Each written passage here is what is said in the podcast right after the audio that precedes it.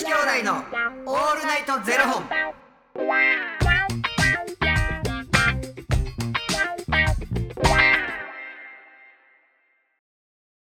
朝の方はおはようございます。お昼の方はこんにちは。そして夜の方はこんばんは。元女子兄弟のオールナイトゼロ本ろっぴゃくごじゅうはち本目で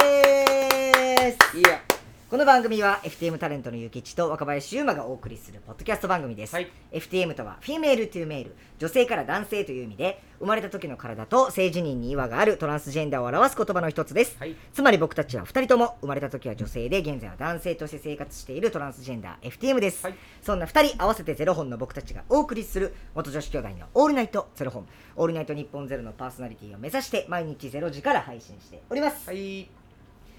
あのーですね、うん、前回、あのー、僕なんか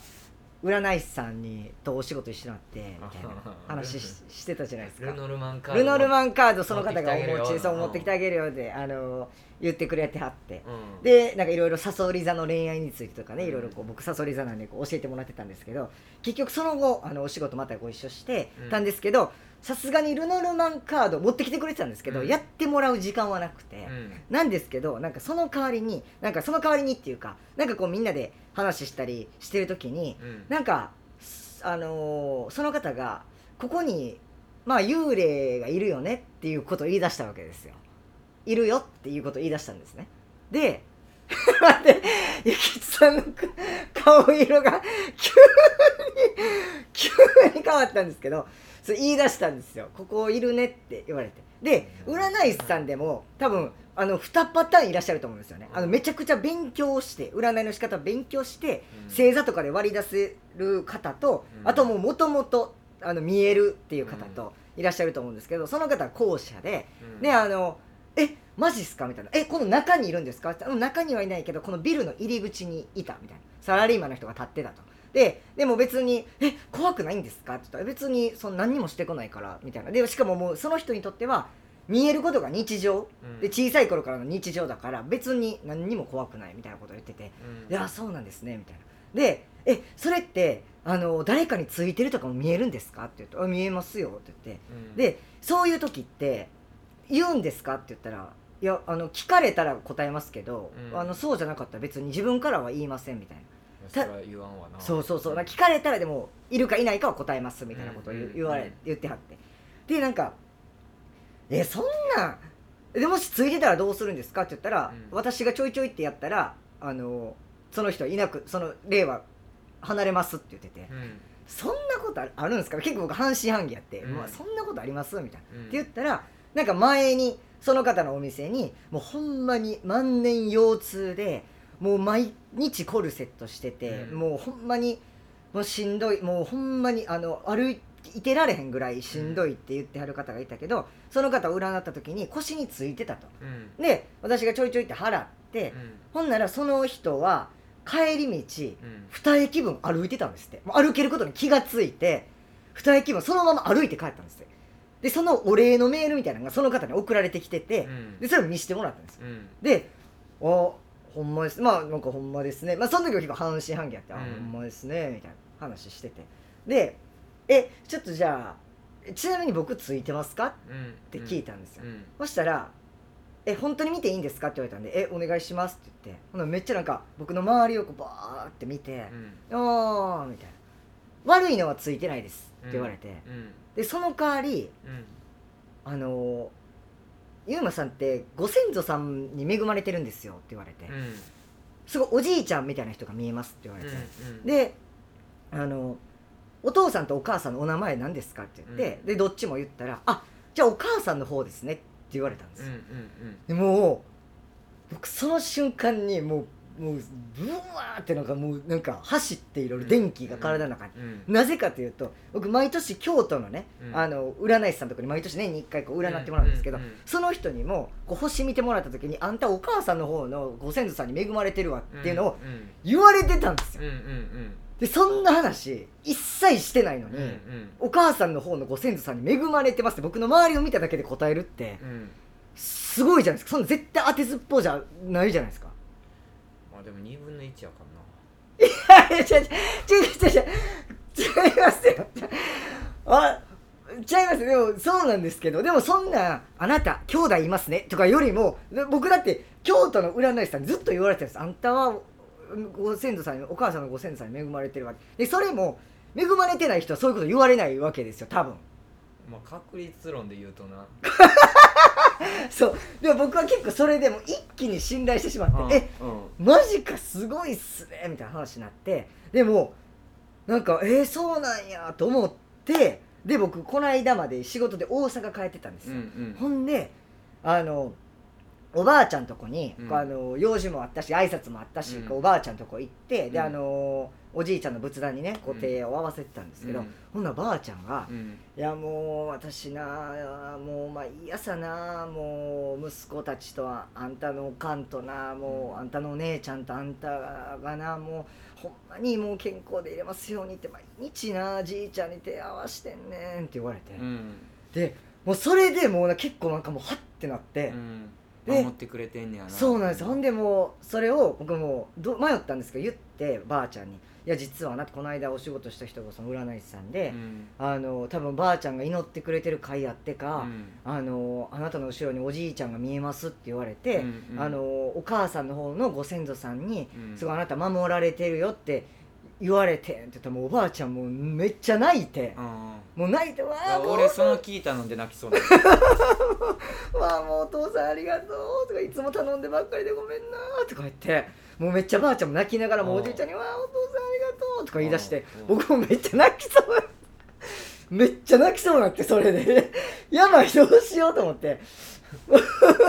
やばいと思って、僕ももうおじいちゃんありがとうとか言って、もうめっちゃ違うこと考えてめっちゃごまかしてたんですけどもうめちゃくちゃ泣きそうな泣きそうな俺全然関係ないのに涙出そうな年かなほんま涙腺涙腺やばいと思って、でもほんまでもね、そのおばあちゃんその祈ってくれてる会やって守ってくれてるらしいわ言うて、もうほんまにもうほんまにマジで泣きそう、もうばあちゃんの顔見てもほんま泣きそうな。ごめんな確率論とか言う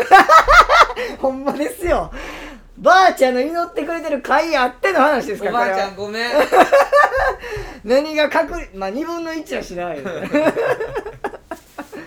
まあそうなんかそんな感じでね、そうそうそう、だからなんかでもほんまにさ、うん、その見える人ってさ、うん、なんかそのいろんな種類がいてさ、例えばじゃあ除霊できますっていう人もいれば、自分の中に一回入れなあかんから自分がしんどい思いして、はいはい、でまた払ってもらわなあかん人もおんねんって。へえ、あでもそうですよ、なんかエネルギー、うん、自分が人を見るためにめちゃくちゃエネルギー使う人と、うん、そうじゃない人っていうのがね、うん、おっしゃる通りいるんですよね。だからもうピュッピュッってやってできる人もいれば、うんうん、そうじゃない人もいるから、でそれこそもう見えすぎる人って、はいはい、なんかもう車も乗られへんって言ってた。自分で運転できない。へー。事故になりそうになるから。なるほど。うん。その、その方はなんか、あ、そう、僕もその前者というか、その自分のエネルギーを使って見る方にも出会ったことがあって、うん、だからその頻繁に人を見れないって言ってたんですよ、ね、うんうんうん、仕事にできないって全部もらっちゃうからっていうのを言ってて、うん、もうその方に聞いたらその全くエネルギー使ってないらしくて、うんうん、だからそのついてますかって聞かれるのに関しても、私はあな何色の服着てるように見えますかって言われてるのと同じぐらい、うもうなんてことないって言ってて、こわすげえ、めっちゃ面白い人でしたよ。俺絶対見えたくもない。僕も嫌ですよ見えんのは。その顔ないとかさ、分からんやん、どういうものなのかがもう見えたことないから分からんやん。そうなんですよ、そうなんですよ、もう想像でしかないやん、ホラー映画でしかないから。そうですよね、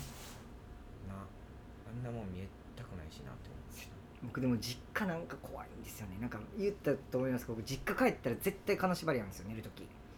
それもうそうやって思ってるからじゃなくて、いやなんかしかも誰もシャワー浴びてないのにずっとシャワーの音聞こえるんですよ実家。ほんまにそれ結構前からで、でこの間は